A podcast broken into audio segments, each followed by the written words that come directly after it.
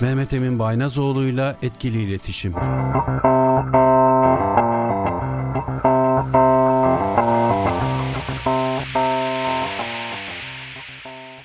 Trakya Üniversitesi Radyosu Radyo Güne Bakan'dan Mehmet Emin Baynazoğlu'yla etkili iletişim programından herkese tekrar merhaba. 10. programımızdayız evet. ve malum yakın zamanda üniversite sınavı yapılacak ve bu sınavlara hazırlanan birçok gencimiz var Türkiye'nin dört bir tarafında. Ve bizler de düşündük ki aslında kariyer, iletişim, etkili iletişim gibi konuları konuşurken bugün bu programda sizlerle üniversite sınavını konuşalım. Kariyer tercihinin belki de ilk aşaması gibi görünüyor ama gerçekte de öyle mi değil mi bunu konuşacağız ve bugün programımızda bir de sürprizimiz olacak. Programın ilk yarısından sonra iki değerli öğrencimiz aslında iki değerli mezunumuz dememiz gerekiyor artık ve iki öğrencimizle, iki mezunumuzla konuşacağız. Onların üniversite sınavına hazırlık sürecinden başlayıp üniversite hayatı boyunca neler yaptıklarını bu programda sizlerle paylaşacağız. Onlarla röportaj yapacağız. Eminim ki bugün önümüzdeki günlerde sınava girecek olan genç öğrencilerimiz için ya da genç öğrenci üniversite adayları için faydalı bir program olacak diye düşünüyoruz. Öncelikle Mehmet Emin Hocam hoş geldiniz. Hoş bulduk hocam merhabalar. Nasılsınız? Çok iyiyim teşekkür ederim. Siz nasılsınız? Ben de iyiyim teşekkürler. Öğrencilerimizle röportajı dediğimiz gibi programımızın ikinci yarısında yayınlayacağız. Hı hı. Ama biz şimdi üniversite sınavı ile alakalı birazcık konuşalım ve kariyer konusunda ilk adımı atarken nelere dikkat etmek lazım? Bu konuyu birazcık detaylandıracağız. Tabii burada asıl soru şu. Hep lise, ilkokuldan başlayarak aslında sonra orta, sonra da lise eğitimi baktığımızda asıl tercihin lisenin son sınıfında bir kariyerle alakalı ya da gelecekle alakalı bir tercih yapılması durumu diye hep algılanmış bugüne kadar. Evet. Halbuki baktığımızda aslında daha başarılı olan öğrencilerin ya da daha kariyerlerinde başarılı olan insanların daha doğrusu fark yaratanların başarılı olan demeyelim de hı hı. fark yaratan insanların ta çocukluğundan beri büyük olasılıkla büyük oranda mesleklerini tercih ettiklerini de gözlemliyoruz aslında. Belki oransal olarak bunu söyleme şansımız yok ama. Evet. Ben çok böyle fark yaratan başarılı insanları gördüm. Müzisyen olabilir, mühendis olabilir, gazeteci olabilir. Hep ortaokulda, bazen ilkokulda, çoğu zaman ilkokulda işte ne olacaksın diye sorulduğunda hı hı. toplumda ön plana çıkan meslekler en fazla söylenir. İşte öğretmenlik, doktorluk, hı hı. hemşirelik, polislik gibi böyle bu tarz meslekler daha fazla konuşulur. Hı hı. Ama asıl meslekle alakalı tercihler daha sonraki yıllara hep bırakılır. Sanki ilkokul, ortaokul, lise geçilmesi gereken bir süreç ve ondan sonra asıl tercih tam da üniversite sınavının öncesinde yapılır gibi görünüyor. Siz ne düşünüyorsunuz? Bir çocuk diyeceğim soruda. Bir çocuk ne zaman kariyeriyle ilgili düşünmeye başlamalı sizce?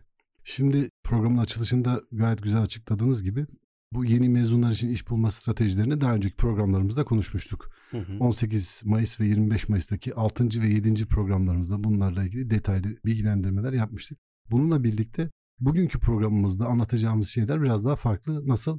Liseden mezun olacak olmak üzere olan öğrencilerin üniversite yaşantısında neler yapması gerektiğiyle alakalı, neler yapmaları gerektiğiyle alakalı bir takım şeyler konuşacağız. Zaten iki tane konuğumuz da İngilizce öğretmenliği bölümünden mezun olan bu sene konumuzda da bunları konuşacağız. Şimdi bunları biraz tartışalım istiyorum. Planlama varsa gelecekle ilgili düşüncelerini net bir şekilde ortaya koyabiliyorsa öğrenci sizin de biraz önce bahsettiğiniz gibi ilkokul, ortaokul, lise döneminde net bir şekilde hedefine doğru yöneliyor. Çünkü bu hedefler bir hafta sonra, 15 gün sonra, bir ay sonra ulaşacağı hedefler değil. Çok uzun vadeli hedefler oluyor. 15 sene sonra, 20 sene sonra ya gerçekten burada bir vizyon gerekiyor. Önemli bir vizyon. Bu vizyonda önemli katkısı olan kişiler hepimizin tahmin edeceği gibi ebeveynler. Birinci sırada okulda yöneticiler, idareciler ve öğretmenler son derece büyük önem arz ediyor. Bu nedenle öğrencilerin aday öğrencilerin bu şekilde yönlendirilmeleri açısından buyurun. Buna hocam yönlendirme demeyelim de keşfetmek desek sanki daha kendini keşfet olumlu olur gibi geliyor Doğru, bana. Doğru, bravo. Bu şekilde düzeltebiliriz. Kendini keşfetmesine yardımcı olmak diyelim. Evet. Yani, yani çocuğunuzu kendi, keşfetmek kendi, ve kendisini de keşfetmek aynı zamanda. Doğru. Kendi yeteneklerinin farkına varmasını sağlamak. Yani bu yetenekleri var. Bu yeteneklerini şöyle diyelim kanalize etmek. Yani onu doğru bir yere yönlendirmekten kastımız o var olan bir yeteneğini. Çünkü e, herkesin benzer şeyleri yapma bir durum söz konusu değil. Hepimizin bildiği gibi işte e, herkes avukat olacak, herkes doktor olacak, herkes Tabii. mühendis olacak diye bir kaide yok. Tabii. E, farklı farklı yetenekler, farklı farklı özellikler de olacağı için Evet. Yani önemli olan çocuğun başarılı olması aslında ve kendini bulması, kendini doğru tanıması çok önemli. Yıllardır bir eğitimci olarak eğitim alanında, eğitim sektörünün içerisinde olmuş bir insan olarak bugüne kadar birçok rehber öğretmenle de konuştum. Bu sadece yani Anadolu'nun çeşitli yerlerinde rehber öğretmenlik yapan, PDR danışmanlık yapan öğretmenlerle görüştüm. Ve bunların çoğu şöyle bir şikayetle geliyorlar. Diyorlar ki hocam biz ailelerin çocukları özellikle baskı altına alması, belirli bir meslek ya da meslek gruplarını seçmesi için baskı altına aldığını görüyoruz ve bu bizi çok rahatsız ediyor. Çocukları bu anlamda doğru yönlendirmeye çalışıyoruz ama maalesef aileler baskın çıkıyorlar ve çocuklar çoğu zaman istemedikleri bölümleri tercih edebiliyorlar. Bu elbette ki böyle olan da var, olmayan da var ama bunu yapmamak lazım her şeyden önce. evet. Yani bir çocuğa illa doktor olacaksın, illa avukat olacaksın, illa mühendis olacaksın diye bir baskı yapmak, çeşitli sebeplerle baskı yapmak. Bazen aileler kendi mesleklerini çocuklarının da devam ettirmesini istiyor mesela. Hı hı. İşte eczacı ise diyor ki ya eczacı olsun dükkanı devrederim oradan devam eder Evet. diye düşünüyor. Hı hı. Ama bir taraftan da bir bakıyorsunuz mutsuz insanlar da yaratma olasılığımız çok yükseliyor böyle bir durumda Evet. birazcık daha çocuğu keşfetmeye yönelik çabalarımızın ve tarafsız bir gözle e, bakmamız gerekiyor. Elbette ki bunu söylerken şimdi belki bazı dinleyicilerimiz şey diyordur.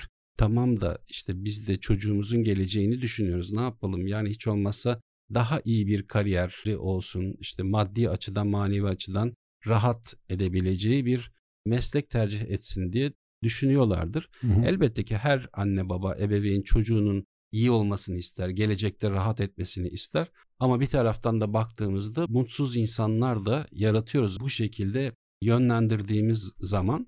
O yüzden tekrar altını çizmekte fayda var. Çocuğu Hı. keşfetmek önce ve başarılı olacağı alanda ilerlemesi için doğru bir şekilde destek olmak en sağlıklısı diye düşünüyorum. Katılıyorum size. Şimdi sizin söylediklerinizin üzerine şunu söyleyebilirim. Biz çocuklarımızı biraz önce bahsettiğim gibi kendi özelliklerini keşfetmemizi, keşfetmemiz çok önemli. Yani bunu yaptığımız zaman, başardığımız zaman onların da mutlu bir hayat sürmesi ihtimali artıyor. Yani ihtimal artıyor. Yüzde yüz değil. Hiç- Hiçbir zaman için böyle bir net bir bilgi veremeyiz. Biraz önce de sizin bahsettiğiniz gibi hani istatistiki bir bilgi yok dediniz ya elimizde. Evet yok. Bununla birlikte etrafımızda bu tarz insanların olduğunu biliyoruz. Yani işte diş hekimi, babası, annesi işte o da olsun. Eczacı o öyle olsun. Veya hangi iş grubundaysa kendi işinin devam etmesini isteyen anne babaların olduğunu duyuyoruz, görüyoruz, Tabii burada şunun konuşuyoruz. da altını çizmek lazım. Hı hı. Bir yanlış anlaşılmaya mal Hı. vermemek adına da söylemek. Elbette ki bunlar çok değerli meslekler. Elbette ki yani doktor olmak, avukat olmak ya da ne bileyim diş hekimi, eczacı her meslek kendi içerisinde değerlidir. Ama bir çocuğu ilgisi bu alanda değilken yönlendirmeye çalışmak ciddi anlamda o çocuğun geleceği hayatıyla ilgili çok ciddi bir soru işareti yaratmak anlamına geliyor aslında. Şimdi bizim çocuklarımızla ilgili yapabileceğimiz en güzel şey onları sadece yapmak istedikleri şeyi yönlendirmek. Daha önceki programlarda benzer örnekleri vermiş olabilirim. Benim arkadaşlarımdan bir tanesi maden mühendisliği okuduğunu biliyorum. O kendi isteğiyle okumamıştı bu maden mühendisliğini. Sonra okulu bitirdikten sonra o işi hiç yapmadan başka bir tamamen farklı bir alanda hukuk fakültesine gitti. Avukat olmak için bir dört yıl daha okudu ve gerçekten o işi hiçbir şekilde yapmadan maden mühendisliği ile ilgili bütün lisans bilgileri, deneyimi vesaire deneyim demeyelim. İşte diploması olmasına rağmen o işi yapmadı. Tamamen farklı bir iş yaptı. Yani bir 4 sene artı 4 sene daha okumak durumunda kaldı. Buna benzer örnekler var. Bizim yönlendirme yapmaktan başka yapabileceğimiz daha iyi onların adına yapabileceğimiz bir şey yok. Çünkü bizim yani sorulduğunda ebeveynlere, anne babalara onlar 5-6 yaşındayken de onlar 20 yaşına geldiğinde de bizden ebeveyn olarak onların başarılı olmalarını isteriz. Her birimiz yani anne baba olanlar bunu bilirler. Rahat bir hayatı olsun. işte mutluluk içinde mutlu olsun. İşte bizim yaşadığımız zorlukları yaşamasın. Muteber sayılabilecek, daha rahat edebileceği bir iş yapsın isteriz. Bunlar doğru istekler, doğru talepler. Bunların karşılığı her zaman bizim istediğimiz gibi olmayabiliyor. Çünkü bir istekler beklentiler, hayaller var. Bir de gerçekler var. Bunların gerçekleşme ihtimali her zaman mümkün olamayabiliyor. O halde bizim yapabileceğimiz en iyi şey onların az önce de söylediğim gibi onları doğru bir şekilde yönlendirmek. Bizim ikinci bölümde bu konularla ilgili konuşacağız, hı hı. bahsedeceğiz. Mezun öğrencilerimiz, yeni mezun öğrencilerimiz de Zeynep ve Hüseyin de bu evet, konularla Zeynep ilgili. Zeynep Pınar Buğdaycı ve Hüseyin Akalın evet. konuğumuz olacak. Evet, İngilizce öğretmenliği bölümünden bu sene mezun olan öğrencilerimiz de bunları konuşacağız. Hatta örnek öğrenciler diyelim ki bizi dinleyip de neden bu öğrenciler bu programda varlar diye eğer düşünüyorsa dinleyicilerimiz hem sosyal yönleri çok güçlü evet. hem de başarılı iki mezunumuz konuk olacak. Amacımız tabii ki örnek iki öğrenciyi programda sizlerle tanıştırmak ve onların deneyimlerini aktararak katkı sağlamaya çalışmak. Evet biz onlarla program öncesinde konuştuk. Bazı şeyleri kendileri evet. anlattılar. Şimdi röportajda da kendileri daha detaylı bir şekilde düşüncelerini anlatacaklar ve neden biraz önce sizin de söylediğiniz gibi sosyal yönleri güçlü, nasıl örnek öğrenciler olduklarını yine bize kendi ağızlarından dinleme imkanına sahip olacağız biz de bu programda. Burada yapılacak şey öncesinde yani bu lise döneminde, ortaokul döneminde sizin gelecekte yapmak istediğiniz şeylerle ilgili planlamalar yap. Nasıl planlamalar yapmak? Ben böyle bir şey yapmak istiyorum. Ne yapmak istiyorum? İşte yurt dışında bir program dahilinde kendimi geliştirmek için belli bir süre bulunmak istiyorum. Ne kadar süre? 6 ay, 1 yıl, 1,5 yıl, 2 yıl. Hı hı. Peki bu yapılabilir mi? Yapılabilir. Herkes yapabilir mi? Herkes yapabilir. Nasıl olacağını oturup düşünmek, onun üzerine kafa yormak, çalışmak, çabalamak, çaba sarf etmek gerekiyor. Bununla ilgili düzenli bir takım şeyler yapmak gerekiyor. Benim sevdiğim şeylerden bir tanesi bu Mümin Sekman. Kişisel gelişimi genel olarak böyle temel hatlarıyla baktığımız zaman işte 10 günde şöyle yapın, 20 günde böyle yapın çok beğendiğim bir şey değil. Bunun yanında bazı benim önemsediğim, hoşuma giden ve zaman zaman eğitimlerde, derslerimde de örnek olarak verdiğim şeylerden bir tanesi bu. Ramenciler ve saydıcılar. Yani bu Mümin Sekman bunu konuşmalarında ve kitaplarında bahsediyor sıklıkla. Onun için böyle bir atıf yapalım istiyorum. Yani ona rağmen, buna rağmen, şuna rağmen, eksikliklere rağmen, işte yokluklara rağmen bir şey yapmak gerçekten çok daha faydalı, çok daha değerli bir takım şeyler ortaya çıkmasına vesile oluyor. Bunun yanında işte şöyle olsaydı böyle olsaydı sürekli bir şart öne süren bir insanın yapmak istediği şeyi başarması çok mümkün değil. Yani işte şöyle olsaydı yapardım. Benim de işte benim durumum da böyle olsaydı ben de böyle yapardım. Şöyle olsaydı böyle. Şimdi bunu demek yerine sürekli şartlar öne sürmek yerine kendimiz acaba bununla ilgili yani yapmak istediğimiz şey her neyse onunla ilgili bir takım çabalar sarf edip ortaya bir sonuç çıkarabiliyor muyuz? Çıkarmak için çaba sarf ediyor muyuz? Bunlara bakmamız lazım. Yani rağmencilerden olmak gerekiyor burada. Yani takım eksiklikler, noksanlıklar, sorunlara rağmen bir şey yapabiliyorsanız gerçekten ortaya iyi bir şey çıkarıyorsunuz, çıkarabiliyorsunuz demektir. Evet. Bu şekilde değerlendirmekte fayda var. Evet. Önceki programda hatırlarsanız kariyerle ilgili konuşurken ben şahsen kişisel olarak öğrencilerime hep söylediğim bir şey var. Başarılı olmanın üç sac ayağı var. Benim kişisel görüşüm. Başka tabii kişisel gelişim ya da kariyerle alakalı birçok kaynakta farklı düşünceler olabilir ama ben diyorum ki insanın kendini tanıması çok önemli. Objektif bir şekilde. Evet. İki, yaşadığı toplumu, kültürü ki globalleşen dünyada artık dünyadaki farklı kültürleri bilmek, tanımak çok önemli. Hı hı. Ve en önemli şeylerden bir diğeri de bu üçünden son olanı da Çalışmayı planladığınız alanla ilgili sektörü, mesleği iyi tanımak, bilmek çok önemli. Hı hı. Ama bunların içerisinde bir tanesi bugün konuştuğumuz konuyla ilgili ön plana çıkan bir başlık. O da ne? Kendini tanımak. Evet. Peki biz ne kadar kendimizi tanıyabiliyoruz? Gerçek anlamda kendimizi tanıyor muyuz? Hı hı. Bu tanıma sürecini ne kadar objektif bir şekilde yapabiliyoruz?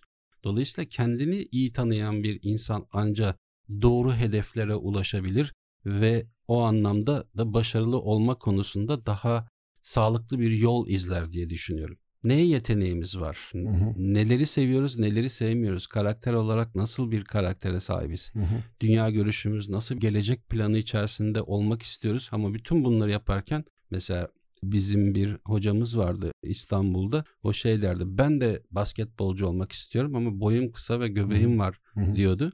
Dolayısıyla eğer göbeğiniz fazlaysa ve boyunuz kısaysa en azından belli bir uzunlukta değilseniz evet. basketbol oynamak gibi bir şansınız pek olmuyor.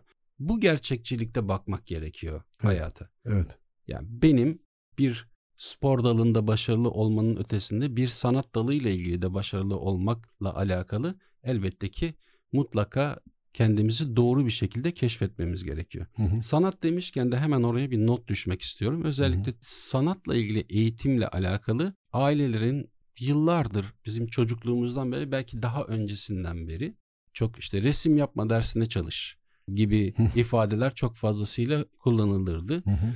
Halbuki belki o resim yapma ders çalış denilen çocuk ileride çok iyi bir ressam olacak, çok iyi bir çizer olacak ve çok başarılı olacak. Belki dünyaca tanınacak. Belki Türkiye için çok önemli, ülkemiz için de çok önemli bir sanatçı haline dönüşecek. Ama evet. biz onları gelecek kaygısıyla, maddi kaygılarla önünü kesmeye çalışıyoruz. Halbuki tam da sadece işte puan yetmediği için bir yerlere başvurma ihtiyacı hissederek değil, gerçek anlamda kendini o sanatın içerisinde gören, kendini tanıyan, bilen bir çocuğun ya da gencin sanat eğitimi almak istemesi bence çok değerli.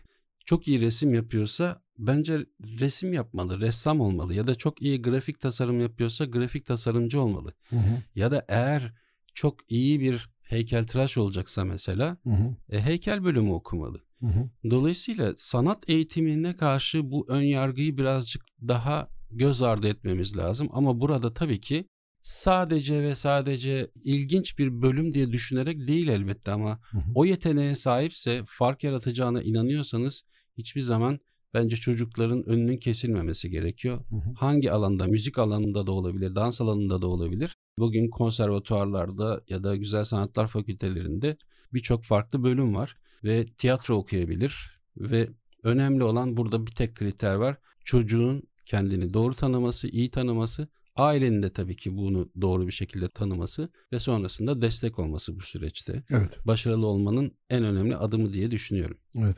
Şimdi bu başarılı olması için bir takım şeyler söylediniz. Burada en önemli şeylerden bir tanesi kendini tanıması dedik ya. E, evet. E, çocuğun kendini tanıması. Hı hı. Anne babaların çocuklarına yapabileceği en önemli, verebileceği en önemli şeylerden bir tanesi özgüven duygusu. Yani hı hı. onların özgüvenli bir şekilde yetişmelerini sağlamak onların verebileceği en büyük miras aslında bırakabileceği diyebilirim. Olması eğitim, gerektiği kadar. Eğitim bravo. Boş özgüvenden bahsetmiyorum. Evet. Anne babalar çocuğa kendine güven duygusunu. Şimdi Alan Price adlı bir yazar var. Hı hı. Ondan bir alıntı yapmak istiyorum. Anne babalar çocuğa kendine güven duygusunu o kadar vermelidir ki hayat onları soyup soğana bile çevirse bu duygu kalsın.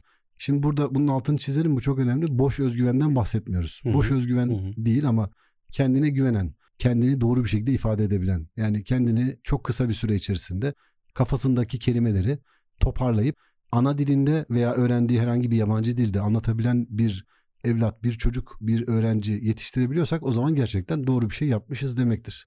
Dün bir okulu ziyaret ettim. Okulun 9. sınıftaki öğrencilerle bir araya geldik. Öğrencilerle sohbet ettik. Bir yandan anlattık. İşte iletişimle ilgili konuştuk. Öğrencilerden bir tanesinden bir dakikanız olsaydı ve karşınızda sizin fikrinize yatırım yapmak isteyen bir yatırımcı olsaydı o fikriniz için onu nasıl ikna ederdiniz diye sorduğumda öğrencilerden bir tanesi kalktı.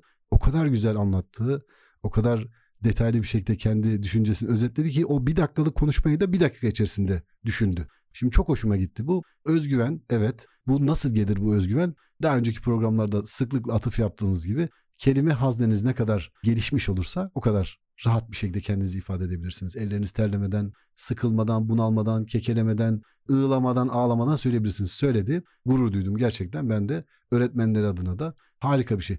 Böyle kendine güveni olan, kendini doğru bir şekilde anlatabilen öğrenciler, işte sonrasında mezunlar, daha sonra da yetişkin bireyler yetiştirmek istiyorsak bu tarz şeyleri bir Alvin Price'ın sözünde olduğu gibi kendine güvenen ama boş özgüveni olmayan öğrenciler, insanlar yetiştirmeye çalışmamız gerekiyor. Tabii burada en önemli şeylerden, unsurlardan bir tanesi ebeveynler, anne ve baba. Sonra okul ortamında öğretmen, sonrasında iş hayatında belki yönetici vesaire ama o çocukluk dönemi çok önemli. Hı hı. Çocuk her şeyden önce anne baba hiyerarşisine rağmen düşüncelerini ifade edebilen, itiraz edebilen, sorgulayabilen bireyler yetiştirmek gerekiyor. Eğer Hı-hı. bunu yapmadığımız takdirde işte o zaman o özgüven yerine çocuk sürekli kendinin onaylanma ihtiyacı hisseden bir birey ortaya çıkıyor. Hı hı. Ve bu yetişkinlik döneminde de maalesef devam ediyor ve sürekli bir şekilde bir şey yapmak istediğinde aslında en doğrusu, en ideali bile olsa birilerinin onaylanması Onay. ihtiyacı hissediyor. Evet. Dolayısıyla baskıcı bir aile ortamında ve çocuğun kendini özgürce ifade edebildiği bir aile ortamı arasında çok ciddi farklar var. O yüzden elbette ki çocuk her şeyi doğru söyleyecek diye bir şey yok. Yanlış da ifade edebilir ama önemli olan bizim ebeveynler olarak görevimiz o yanlışı da onlara doğru bir Türkçe ile anlatabilmek. Hı hı. Ama baskılamak değil. Baskı kurmaya çalıştığımız zaman her hayatın her yerinde onaylanma ihtiyacı hisseden ve o bahsettiğiniz özgüveni olan çocuk olmuyor, oluşmuyor maalesef. Ve belki de siz o 9. sınıf öğrencileriyle konuşurken kendini bu kadar güzel ifade eden ve bence de bir dakikada bunu o anda düşünüp ve bir dakikada kendini ifade etmiş olması inanılmaz değerli bence bir şey. Bence de çok değerli. Ve demek ki mutlaka ailesi, annesi, babası da, ebeveynleri de, öğretmenleri de bu özgüveni ona veriyor. Hı hı. Ve orada asıl aslında bizim altını çizmeye çalıştığımız şey ne? Bir öğrenci çıkıyor ve bir dakikada kendini çok güzel ifade edebiliyor. Hı hı. Peki orada kaç tane acaba kendi içinde aslında ben olsam şöyle yapardımı içinden konuşan kaç tane çocuğumuz var? Ona bakmak lazım. Doğru söylüyorsunuz. Evet. Doğru. İşte biz o içten konuşmaları dışarı çıkarabildiğimiz sürece ki bu elbette ki aileden temelden başlayarak ve eğitim süreciyle devam eden bir durum ve gelişim süreci. O yüzden bu programda da aslında yapmaya çalıştığımız şey bu. Hani hep yapılan maalesef hatalardan bir tanesidir ya çocuk vardır yanınızda 5 yaşında olsun 10 yaşında olsun ne olursa olsun çocukla ilgili konuşulur kaç yaşında diye anneye babaya sorulur. Evet. Kaça gidiyor diye anneye babaya sorulur. O da bir birey dönüp kızım kaç yaşındasın oğlum kaç yaşındasın hangi okula gidiyorsun nasılsın iyi misin ne sorulacaksa doğrudan çocuğa sorulmalı. Evet. Ve anne babanın da ebeveynlerin de özellikle çocuklarına bu anlamda sahip çıkması gerekiyor. Yani birisi çocukla ilgili anneye babaya soru sorduğunda kendisine sorabilirsiniz deyip kibarca tabii. soruyu yönlendirmek onun, gerekiyor. Tabii onun bir birey olduğunu bir evet. kere zaten çok küçük Hı-hı. yaştan itibaren anlayabilmesi için ona seçim hakkı sunmamız gerekiyor. Seçim hakkı sunmazsanız onun birey olması da bireyselliğinin oluşması da mümkün değil. Hı hı. Şimdi hep örnekler veriyoruz işte iyi, kötü, olumlu, olumsuz anlamında da diyebiliriz ama işte daha iyi olanlar işte bu 6 yaşında, 5 yaşında, 4 yaşında, 3 yaşında rahmetli Doğan Hoca'nın çok sıklıkla hem konuşmalarında hem kitaplarında bahsetti. İşte Amerika Birleşik Devletleri'ndeki eğitim esnasında karşılaştıklarını hep anlatıyor. İşte 5 yaşında bir çocuk denize gidiyorlar. Denizde annesi babası kendi halinde kitap okuyor, bir şeyler yapıyor. Denizde okyanus. Atlas Okyanusu'nda denize giriyor. Denizde bayağı soğuk. Geliyor tit titriyor. Dudakları morarmış. Havlu istiyor. Havlu diyor orada diyor. Parmağıyla işaret ediyor çocuğa. Git al oradan. Yani çocuk ebeveyne ne kadar az bağımlı olursa, ne kadar bir de genç, küçük yaşta ne kadar az bağımlı olursa o kadar kendini bulabiliyor ve bir şey daha yine bahsediyordu. Çok hoşuma giden şeylerden bir tanesi. Bizde en sık yaşadığımız sorunlardan bir tanesi yemek yemeyle ilgili sorunlar. İşte yemek yemiyor çocuk biz yedirelim ne yapalım? İşte biz yemezsek hastalanacak, hasta düşecek, zayıf düşecek, işte şöyle olacak, böyle olacak vesaire. Bakıyorsunuz Amerika Birleşik Devletleri bu konuda istatistiki çalışmalar da var. Hiçbir şekilde ebeveynler bu işe girmiyorlar ve kendileri eğer yemek yemek istiyorlarsa yemek yiyorlar, istemiyorlarsa yemiyorlar. E, sonuca bakıyoruz. Sonuç dünyada obezitenin en, en yüksek olduğu eğer yani yemek yememeden dolayı insanlar ölecek olsaydı yani var olan yemeklerden bahsediyorum. Emek var ve çocuk yemiyor. Ölecek olsaydı o zaman insanlar orada şu andaki nüfusuna ulaşma şansı yoktu. Yani Olmaz. böyle bir şey söz konusu bile olamazdı. Maalesef burada bunları yine baktığımız zaman bizim toplumumuzda uygulayabiliyor muyuz? Aşırı korumacılığımızdan dolayı uygulayamıyoruz. Evet. Aman çocuğum işte şeye gitmesin tek başına ne yapar orada yurt dışına giderse bazı Bebeğinler bunu çok iyi yapıyorlar. Yakın tanıdığımız insanlardan da var. İşte çok genç yaşlarda çocuklarını yurt dışına gönderen ki iyi ki gönderiyorlar bunu hep söylüyorum. 14 15 yani imkanlar doğrultusunda yurt içinde farklı bir yere veya farklı bir ülkeye gönder aman ne yapar? İşte ne yapacağını oraya gidince kendisi görüyor, deneyimliyor ve başarılı olup olamayacağını da kendisi ayakları üzerinde durup duramayacağını gördüğünde anlıyor. Yine konuklarımızla bununla ilgili konuşacağız ikinci Hı-hı. bölümde. Hı-hı. E, yurt dışı deneyimlerinde eğer böyle bir imkan varsa gidip görmek, orada bunları yaşamak insanın vizyonunu çok ciddi anlamda geliştiriyor. Siz onu gördüğünüz zaman farklı farklı insanlarla bir arada, farklı kültürlerle bir arada olduğunuz zaman Hı-hı. sizin yapmak istediğiniz şeyle ilgili düşünceleriniz çok daha netleşiyor. Geldiğiniz zaman ülkenizde onunla evet. ilgili daha doğru bir kendinize yön verebiliyorsunuz. Evet. Ve ayakları üzerinde duran kendine güvenen, kendini doğru bir şekilde ifade edebilen, üstelik de ana dilinden farklı bir dilde ifade edilen bir birey olarak geri dönüyorsunuz. Bu halde o zaman Demek ki bu kötü bir şey değil. Buna bakalım bırakalım. Olumsuzluklar yaşama ihtimali yok mu? Evet var. E ama yaşasın, kendisi yaşasın ve kendisi deneyimlesin. Sonrasında da acaba bu zorlukların üstesinden nasıl gelebilirim diye kendi çabasıyla işin içinden çıkmaya çalışsın. Evet. Çok değerli olan konulardan bir tanesi bu. Kesinlikle. Evet.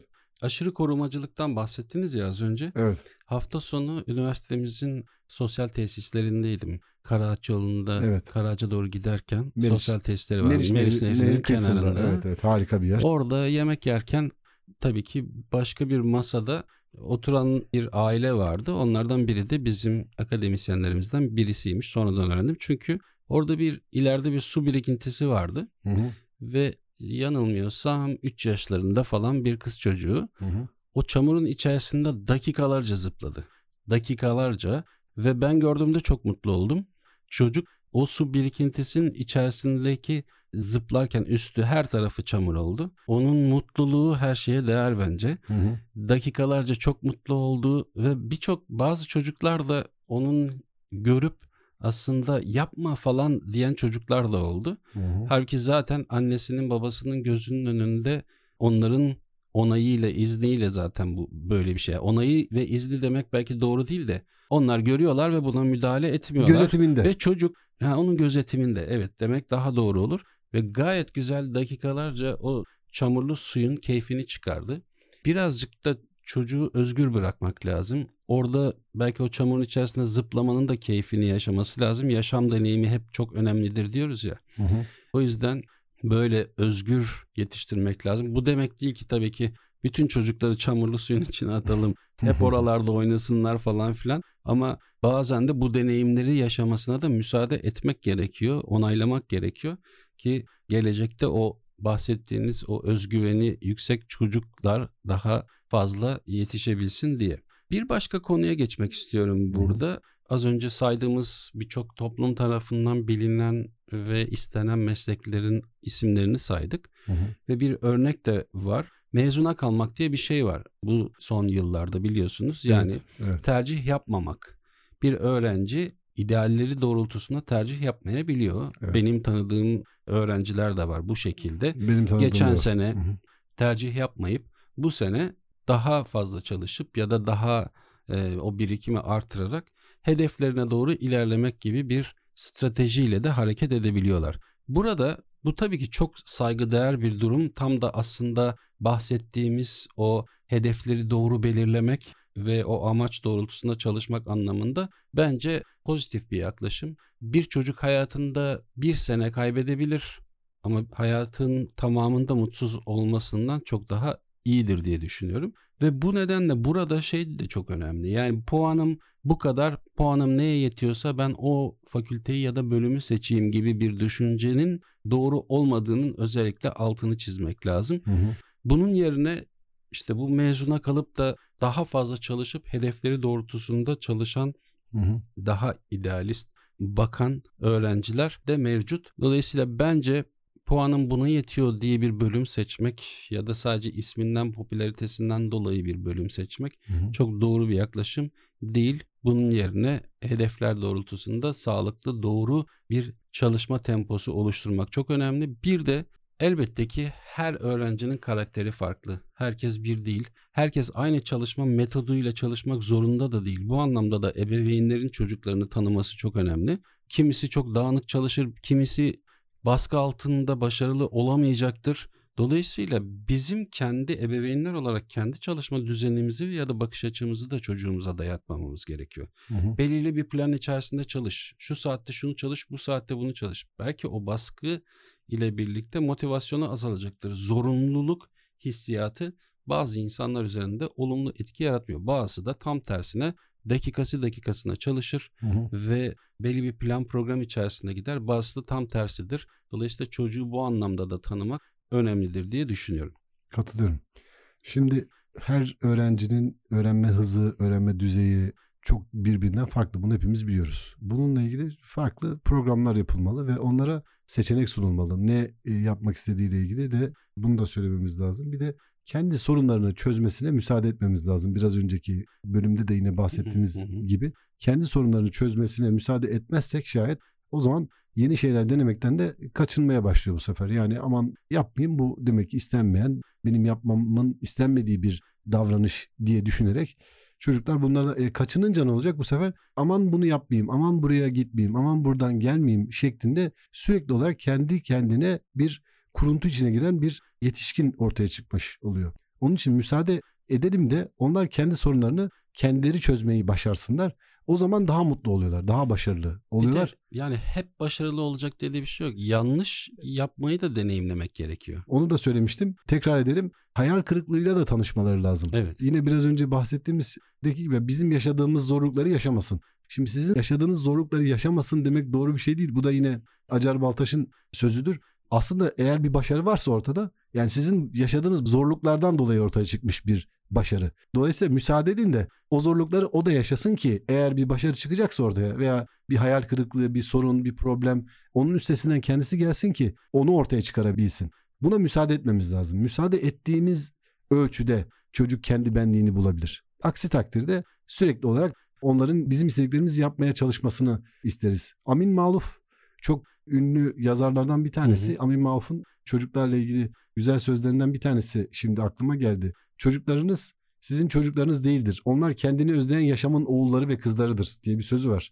Aslında yani sizinledirler ama size ait değildirler. Onlara sevginizi verebilirsiniz ama düşüncelerinizi asla vermeyin. Çünkü onların kendi düşünceleri vardır. Bırakın kendi deneyim, kendileri deneyimlesinler hayatı. Çünkü o bu hayatta yaşayacak olanlar aslında onlar. Aslında değil onlar yaşayacaklar. Bu evet. nedenle bizim yapabileceğimiz şey sadece onların belli bir süre ihtiyaçlarını karşılamak, onlar için yapabileceğimiz şeyler sınırlı. Yapamayacağımız Hı-hı. şeyler onların yapmalarını istediğimiz şeyler. Yani onları bırakacağız. Onlar kendi hayatlarıyla ilgili kararı kendileri versinler. Aşırı korumacı olmamak lazım. Bu işte son dönemlerde son 15-20 yılda ortaya çıkmış bir şey var. Söz var. Daha doğrusu kavram diyelim. Helikopter annelik, helikopter ebeveynlik. Yani sürekli onların adına kararlar veren, sürekli onlar için bir şeyler yapmaya çalışan. Bunun sonunda ortaya çıkan sonuç şu. İşte çocuk yetişkin olduğu zaman nasıl olsa benim adıma birileri bir şeyler yapıyor. Benim düşünmeme bile gerek yok. Yani herhangi bir şey düşünmeme bile gerek yok. Bir otobüs bileti, bir uçak bileti, bir tren bileti nasıl alınır? Nereden, şuradan şuraya nasıl gidilir? Şehir içi ulaşımda bir yerden bir yere nasıl gidilir? İnsanlarla nasıl konuşulur? Nasıl ev kiralanır? Nasıl ev yani ne yapılır? Ev nasıl geçindirilir? Bunlar tabii 10 yaşında öğrenilecek şeyler değil ama bununla ilgili bilgilerin kendilerinin yaşam içerisinde bir şekilde edinilmesi gerekiyor. 17-18 yaşına geldiğinde, üniversiteyi kazandığında doğru mu? Şimdi doğru. ondan onlardan bahsediyoruz. Evet. Üniversiteyi kazandığında hadi yavrum git farklı bir şehire, farklı Hı-hı. bir şehirde kendine bir ev tut. Siz yaptınız bunları. Çok genç yaşlarınızda tek başınıza belki yaptınız. Hı hı. İşte ev arkadaşı bul, ne bileyim işte yurt bul, onu bul, bunu bul tek başına. Eğer siz bahsettiğim özgüveni kendinden emin bir şekilde kendini anlatma yeteneğini verdiyseniz gittiğinde her nereye giderse ister yurt içinde ister yurt dışında bunu yapabilecektir.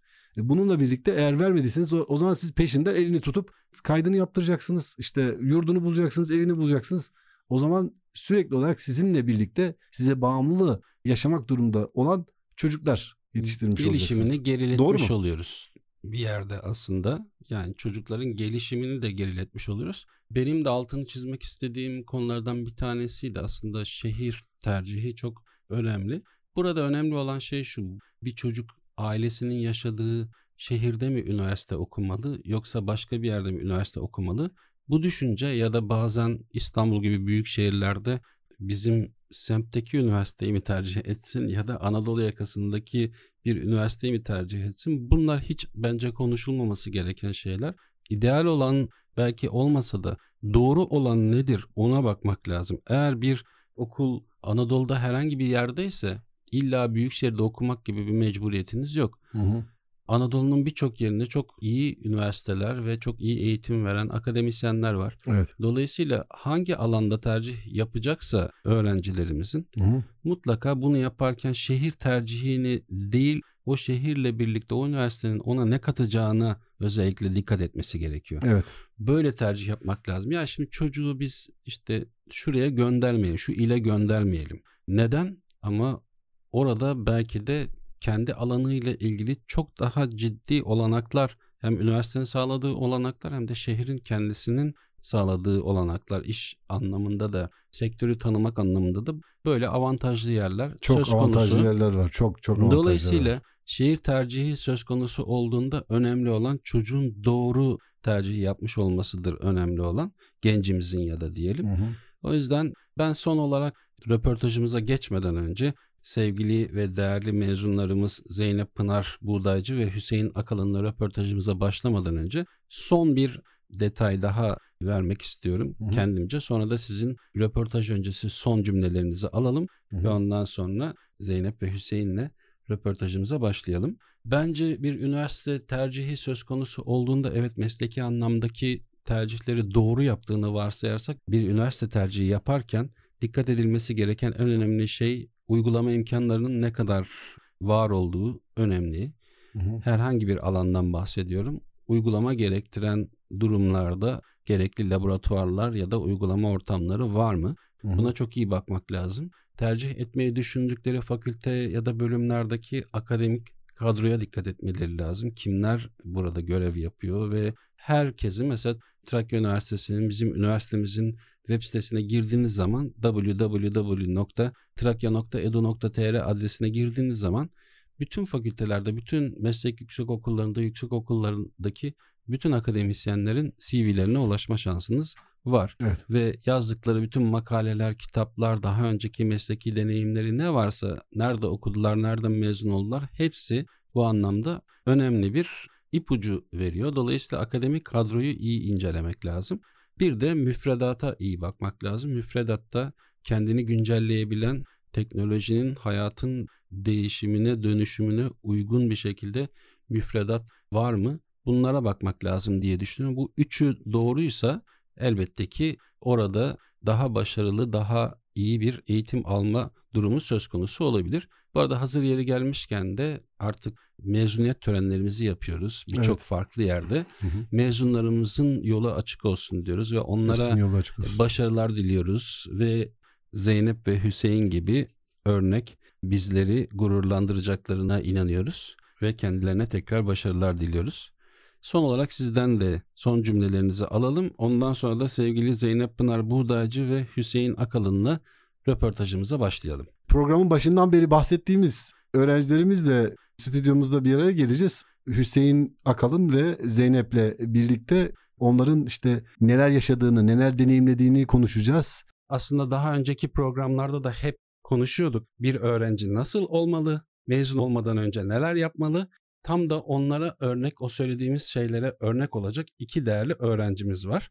İngilizce öğretmenliği bölümünden Zeynep Pınar Buğdaycı ve Hüseyin Akalın. Hoş geldiniz. Hoş bulduk. Hoş bulduk. Sizi biraz tanıyalım.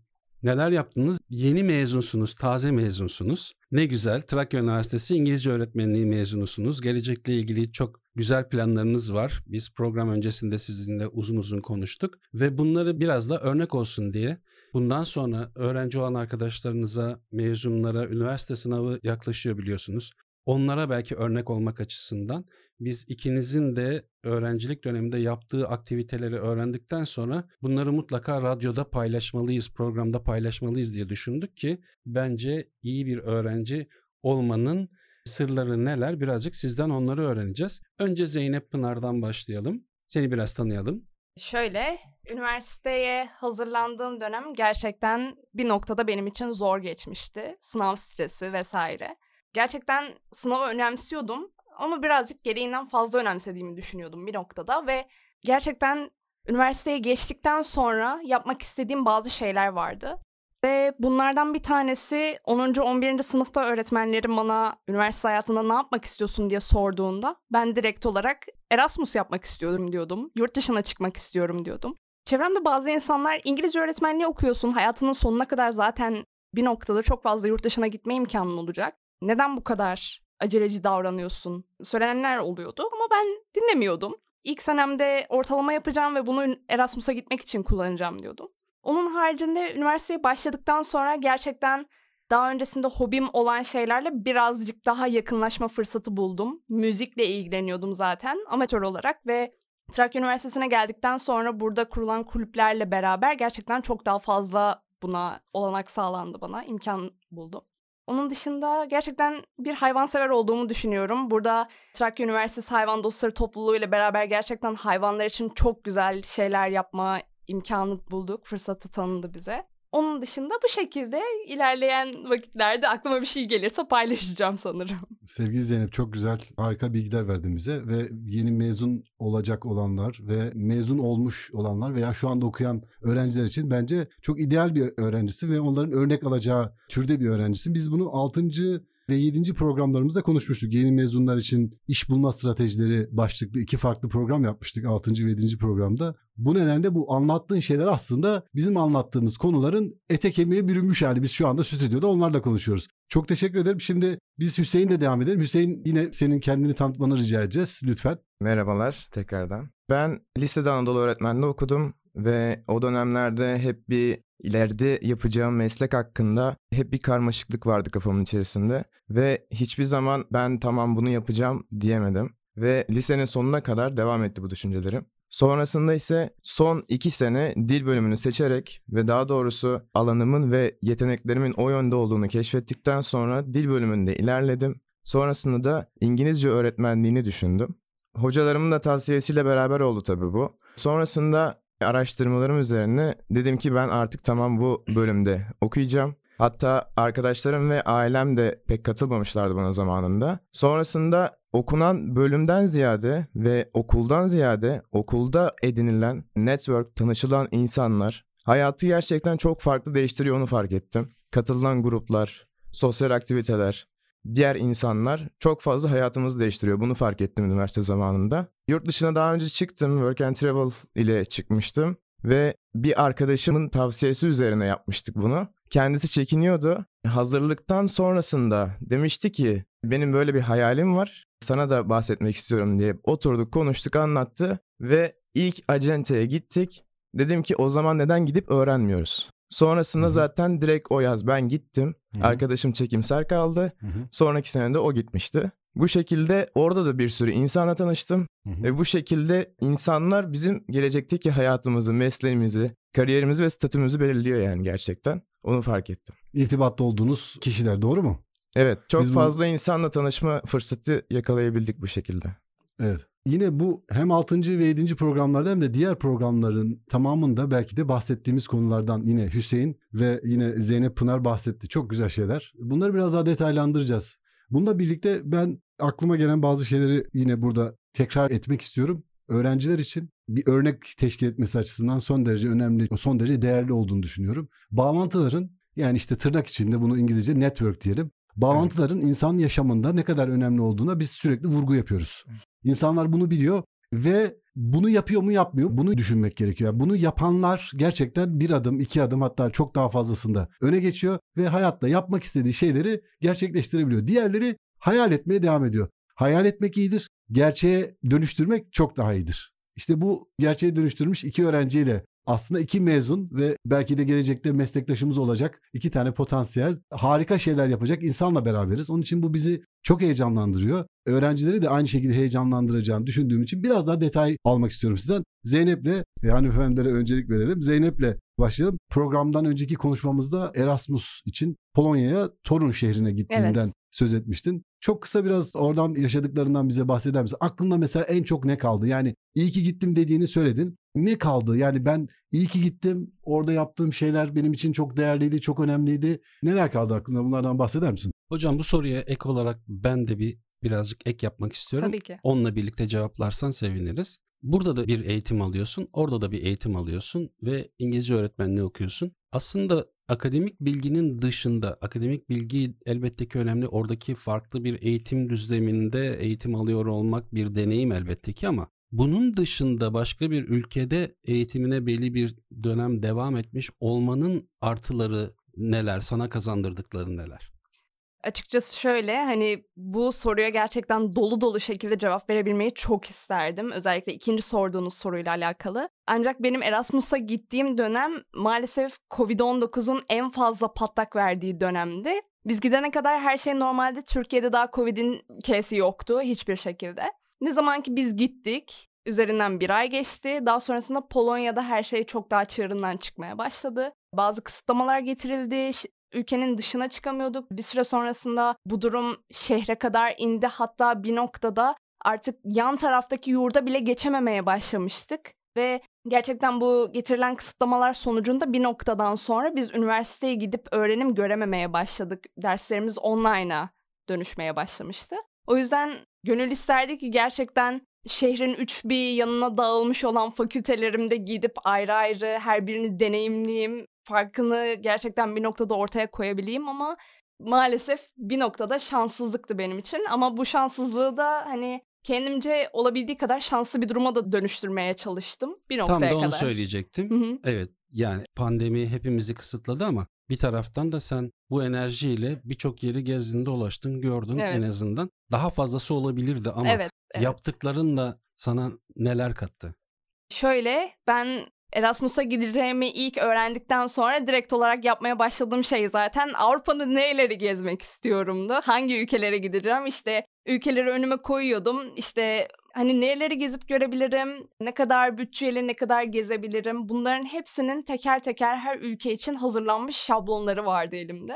Gitmeden önce 14-15 ülke gezmeyi planlarken maalesef Covid nedeniyle 6 ülke gezip o şekilde dönebildim. Cidden çok azmış. Evet, gayet iyi bir sayı. Ya, Covid'e rağmen 6 tane ülke gezdiysen gerçekten iyiymiş. Bence gayet iyi. Ya bir noktada çılgınlık yapmak gerekiyordu. Bazı yasakları da bir tık aşmış olabiliriz ama hiçbir sıkıntı çıkmadan geri döndüm ülkeme. Sıkıntı yok o yüzden. Peki bunlar sana neler kattı? Yani Türkiye'nin dışında bir ülkeye gittin. Hı. Hem eğitim gördün hem de birçok yer görmüş oldun. 6 ülke gördün. Bir üniversite öğrencisinin bu imkanı bulduğunda tabii ki eğitimini göz ardı etmemesi gerekiyor ama eğitimin dışındaki zaman dilimi içerisinde de hayatı tanımak, farklı kültürleri tanımak ve deneyimlemek açısından önemli bir ortam. Dolayısıyla bu sana neler kattı ve Erasmus programıyla yurt dışına çıkacak olan öğrencilerimize tavsiyelerin neler olacak ve giderseniz şunlar şunlar şunlar sizin için artı kazançlar olacaktır diyeceğin şeyler neler? Bir noktada tabii ki de siz oraya en başta bir eğitim amacıyla gidiyorsunuz. Erasmus adı altında bir eğitim projesi sonuçta bu. Gittiğiniz zaman hani demiyorum ki dersleri tamamen asın, sadece gezin dolaşın böyle bir şey asla söylemiyoruz. En başta tabii ki de derslerinizi yüksek tutun çünkü bir noktada geri geldiğiniz zaman o dersleri kendi derslerinizde saydıracağınız için her zaman size bir ortalama olarak, ortalama yükselişi olarak geri dönecek. Bu açıdan da çok şanslıyım. Onun haricinde dersleri bir kenara koyduğumuz zaman kendiniz olabildiği kadar vakit ayırın, olabildiği kadar arkadaş edinmeye çalışın. Çünkü oraya çok fazla milletten insan geliyor. Çok fazla farklı dil demek, çok fazla farklı kültür, çok fazla farklı din anlamına geliyor bunlar. Onlarla kaynaşın, sohbet edin. Zaten bir noktada aradaki buzlar eridikten sonra gerçekten arada bir mesafe olmadığını aslında farklı milletlerden insanların da aslında ortak bir kefede buluşabildiğini görüyorsunuz. Ve farklı ülkeleri gezmeye başladıktan itibaren de fark ettiğim şey bir noktada yemeklerinden tutun, bazı bayramları, özel günleri nasıl kutladıklarına tanıklık etmekten tutun, farklı yerler, farklı müzeler, farklı dini yerler vesaire görmek insanı gerçekten her açıda dünyaya bakış açısını değiştiriyor bir noktada. Yani Erasmus'a gidecek arkadaşlara genel olarak tavsiyem yani elinizde ne tür imkanlar olur bilmiyorum. Ama maddi manevi anlamda ortaya her şeyinizi koyun. Çünkü hiçbir şey kaybetmeyeceksiniz. Aksine çok fazla şey kazanacaksınız. Burada senin söylediğin birçok önemli cümle var ama bir tanesinin altını özellikle çizmek istiyorum. Çünkü biz Erasmus'la yurt dışına çıktığımız zaman farklı bir kültürü tanımak diyoruz. Aynen Az önce hatta aynı cümleyi kurdum ama sen güzel bir detay verdin oradan. Sadece sen gitmiyorsun ya da sadece Türkiye'den insanlar gitmiyor. Birçok farklı ülkeden Erasmus programıyla oraya giden farklı kültürler olduğu için aslında bir Erasmus programıyla yurt dışına çıkmak sadece o ülkenin kültürünü değil o ülkeye gelen farklı birçok kültürü de tanıma fırsatı veriyor. Peki Hüseyin'e dönelim. Şimdi dinleyicilerimiz tabii sizi görmüyorlar. Evet. Dolayısıyla Hüseyin baktığım zaman spor yaptığı çok belli bir öğrencimiz. Artık Teşekkür ederim. öğretmenimiz Mezunumuz. dememiz lazım. Mezunumuz. Evet, Evet, teşekkür evet. Meslektaşımız oldu aslında. Evet, Evet, meslektaşımız diyelim. Spor yapıyorsun ve birçok Evet. farklı alanla da ilgileniyorsun. Sen de birçok şey yapıyorsun. Evet. Bize Work and Travel'ın detaylarını az önce nasıl başladığını anlattın. Hı hı. Peki bu Work and Travel'la yurt dışına çıktığın zaman sana neler katıyor bir öğrenci olarak? Bir de şu çok önemli. Ya İngilizce eğitimi, İngilizce öğretmeni hem bir öğretmen olarak eğitim almak, bir de dile hakim olmanın ötesinde öğretmen olmak gibi bir şey var ama yurt dışına gidin. Burada zaten gerekli eğitimi alıyorsunuz. Dille ilgili eğitimi alıyorsunuz. Asıl orada dilin ötesinde bize kattığı birçok şey var. Dolayısıyla biz o kısmı daha çok merak ediyoruz. Zaten bu dili konuşabilen, öğretebilen bir insan olarak bugün bir yerde öğretmenlik çok rahatlıkla yapabilecek düzeydesiniz, mezunsunuz. Artık öğretmen statüsünü elinize almış durumdasınız. Dolayısıyla buna rağmen work and travel sana neler kattı ya da gidecek olan, gitmeyi planlayan arkadaşlarına neler ya da şu anda okuyan arkadaşlarına neler katacaktır? Şu konudan başlamak istiyorum İngilizce konusundan, dil konusundan. E, herkesin böyle bir endişesi oluyor. Hani İngilizce ben oraya gidersem konuşabilecek miyim veya seviyem yeterli mi bu program için? Hani bunları araştıranlar, soranlar çok fazla kişi oluyor. Gereken tabii ki de belli bir seviye var. Ama bu seviye gerçekten tahmin edilenden daha da düşük bir seviye. Ve oraya gittiğinizde zaten hani giden tüm work and travel'cılar 4 ay boyunca orada dile ve İngilizceye maruz kaldıkları için ve diğer ülkelerden gelen insanlarla da mecburen İngilizce konuştukları için İngilizceleri ister istemez gelişiyor. Yani en büyük katkısı zaten bu. Dil açısından gerçekten çok büyük bir katkısı var 4 ay içerisinde. Speaking konusunda gerçekten proficiency dediğimiz bu profesyonelliği gerçekten de arttırıyor dil üzerinde. Hı hı. Bu yönden de ister dili bölümü oku, ister başka mühendislik olur, mimarlık olur fark etmez. Dilini her türlü geliştiriyor program. Bu artısı var ve aynı zamanda diğer ülkelerin aksanlarını görmüş oluyoruz ve Amerika'da yaşayan farklı eyaletlerde yaşayan insanların da aksanlarını aynı zamanda araştırma imkanı buluyoruz. Burada dilin gelişmesinden bahsederken aslında şu anda belki bu bilgilerden faydalanacak olan arkadaşlar sadece İngilizce öğretmenliği için konuşmuyoruz. Bunun altını özellikle çizelim. Evet. Çünkü o zaten İngilizce öğretmenliği bölümünde bu eğitimi zaten alıyorsunuz ama farklı bölümlerde eğitim Hı-hı. gören öğrencilerimiz anlamında da dille ilgili bu kadar tedirgin olmalarını gerektirecek bir durum yok diyorsun. Hiç yok. Gerçekten hiç yok ve katkısı çok fazla. Ben bu noktada bir araya girmek istiyorum. Çok güzel bilgiler veriyorsunuz. Harika gidiyor. Çok teşekkür ederim. Ben Keşan Yusuf Çapraz Uygulama Bilimler Yüksekokulu'da Yönetim Bilişim Sistemleri bölüm başkanıyım. Aynı zamanda bölümün Erasmus koordinatörüyüm. 2016 yılından bu yana görev yapıyorum. Daha önce programımızı dinleyenler bu bilgileri biliyorlar. Ben şimdi bu hatırlatmayı neden yaptım? Şu anda sizin anlattığınız konuları ben öğrencilerimle bizzat yaşıyorum aslında. Çünkü işte İtalya'ya, Polonya'ya, Macaristan'a, farklı ülkelere öğrenciler gönderiyoruz ve onların deneyimleri de, izlenimleri de aslında sizin anlattıklarınızdan çok farklı değil. Yani bir aydınlanma yaşadıklarını çok net hepsinin konuşmalarından anlıyorum ve her biri gitmeden önce ve gittikten sonra şeklinde hayatlarını ikiye ayırıyorlar. Yani bu milattan önce ve milattan sonra gibi çok net bir fark ortaya çıktığını bize gösteriyor. Ve her biri aslında iyi ki böyle bir şey yaptım. Neden daha önceden yapmadım sizin söylediğiniz gibi cümlelerini tekrarlayıp durdular. Amerika Birleşik Devletleri için de yine aynı şekilde work and travel konusunda da benzer yorumları yapan öğrencilerim oldu.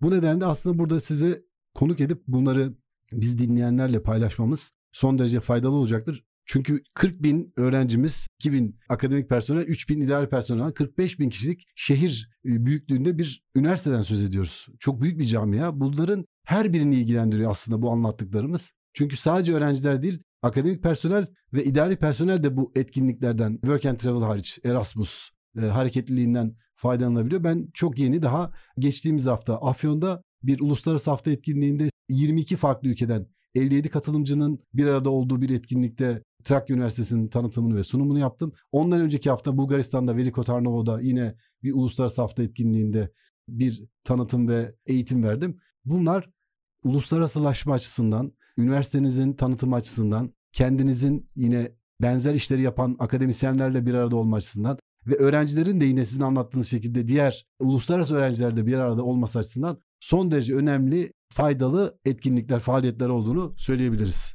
Ben Hüseyin'e bir soru daha sormak istiyorum. Biz önceki programlarda şunlardan bahsettik. Tabii biz önceki kuşaktan insanlar olarak ama yeni jenerasyondan genç hem yeni mezun olmuş öğrencilerimizden olarak sizi söylemeniz çok daha değerli elbette ki.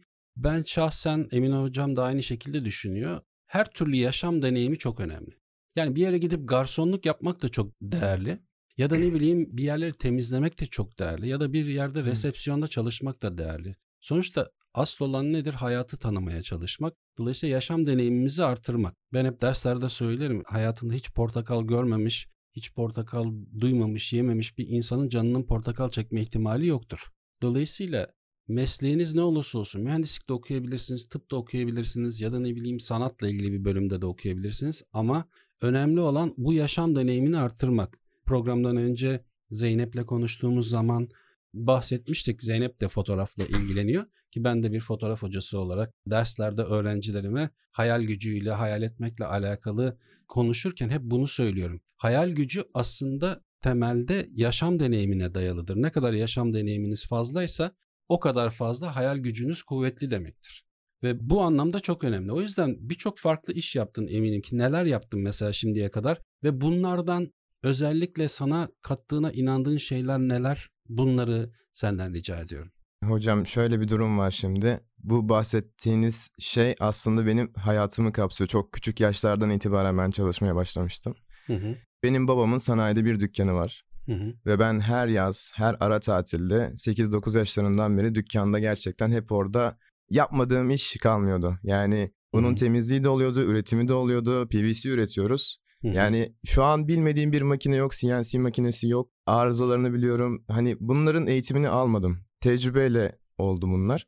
Ve lise döneminde de çalıştım. Başka yerlerde de çalıştım. Spor yapıyorum demiştim. Aynı zamanda alaylı bir antrenörlük de yaptım bir fitness merkezinde. Çok güzel. Öyle diyeyim. Gerçekten çok fazla alanlarda çalıştım şimdiye kadar ve work and travel olayında da zaten bunu katıyor insanlara. Farklı meslekleri tecrübe etme fırsatı veriyor. Daha öncesinde ben can kurtaranlık yapmıştım. Hiç aklıma gelmeyen bir şey. Ama Los Angeles'ta can kurtarandım mesela. 2018 senesi. Ve bu yaz gideceğimde de garson olacağım. Evet. Ocean City'de. Yani farklı farklı bir sürü meslekleri tecrübe etmemizi sağlıyor. Ve buradan da farklı farklı insanlarla tanışıp farklı farklı fikirler üretiyor bizim beynimizde bu fırsatlar. Evet gördüğünüz, yaşadığınız, duyduğunuz her şey ciddi bir yaşam deneyimi. Şimdi sizi aslında sadece bu programda değil Seda hocamızın Bağımsız Hayat programına da konuk olacaksınız. Ve onu da bekletmek istemiyorum. Bütün samimiyetimle şunu söyleyeyim. İyi ki tanıdım sizi. Çok tesadüfen oldu ve İyi ki varsınız. Çok örnek iki insansınız. Ben eminim ki ister öğretmenlik yapın, ister başka bir meslek yapın, ne yaparsanız yapın ki ikiniz de ne olursa olsun sevdiği işi yapacak iki kişi olarak duruyor karşımda. Benim gördüğüm o.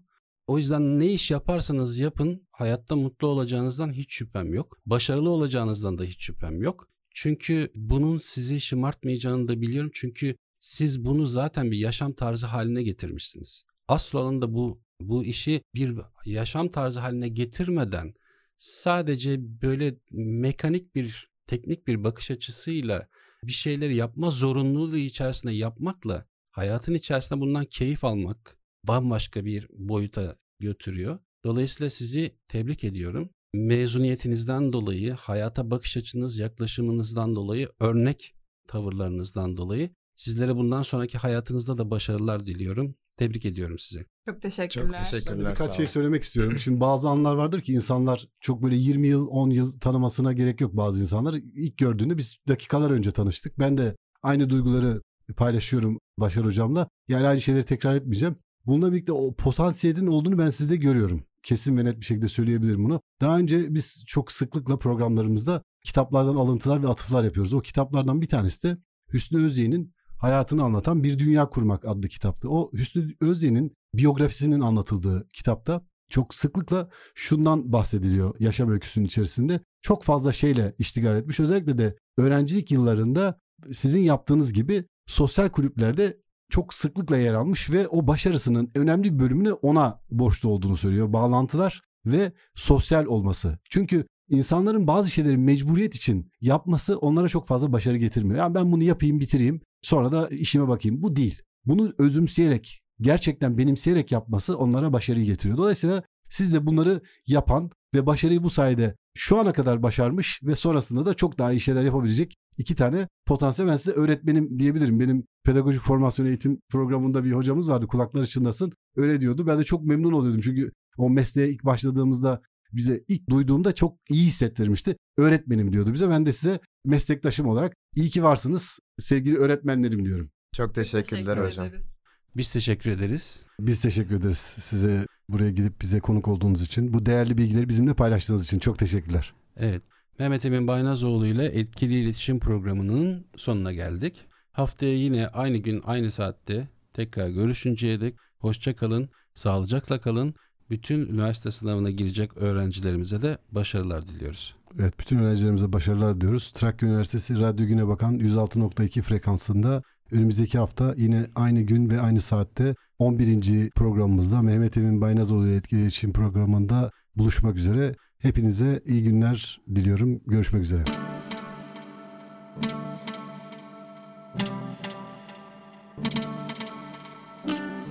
Mehmet Emin Baynazoğlu'yla etkili iletişim.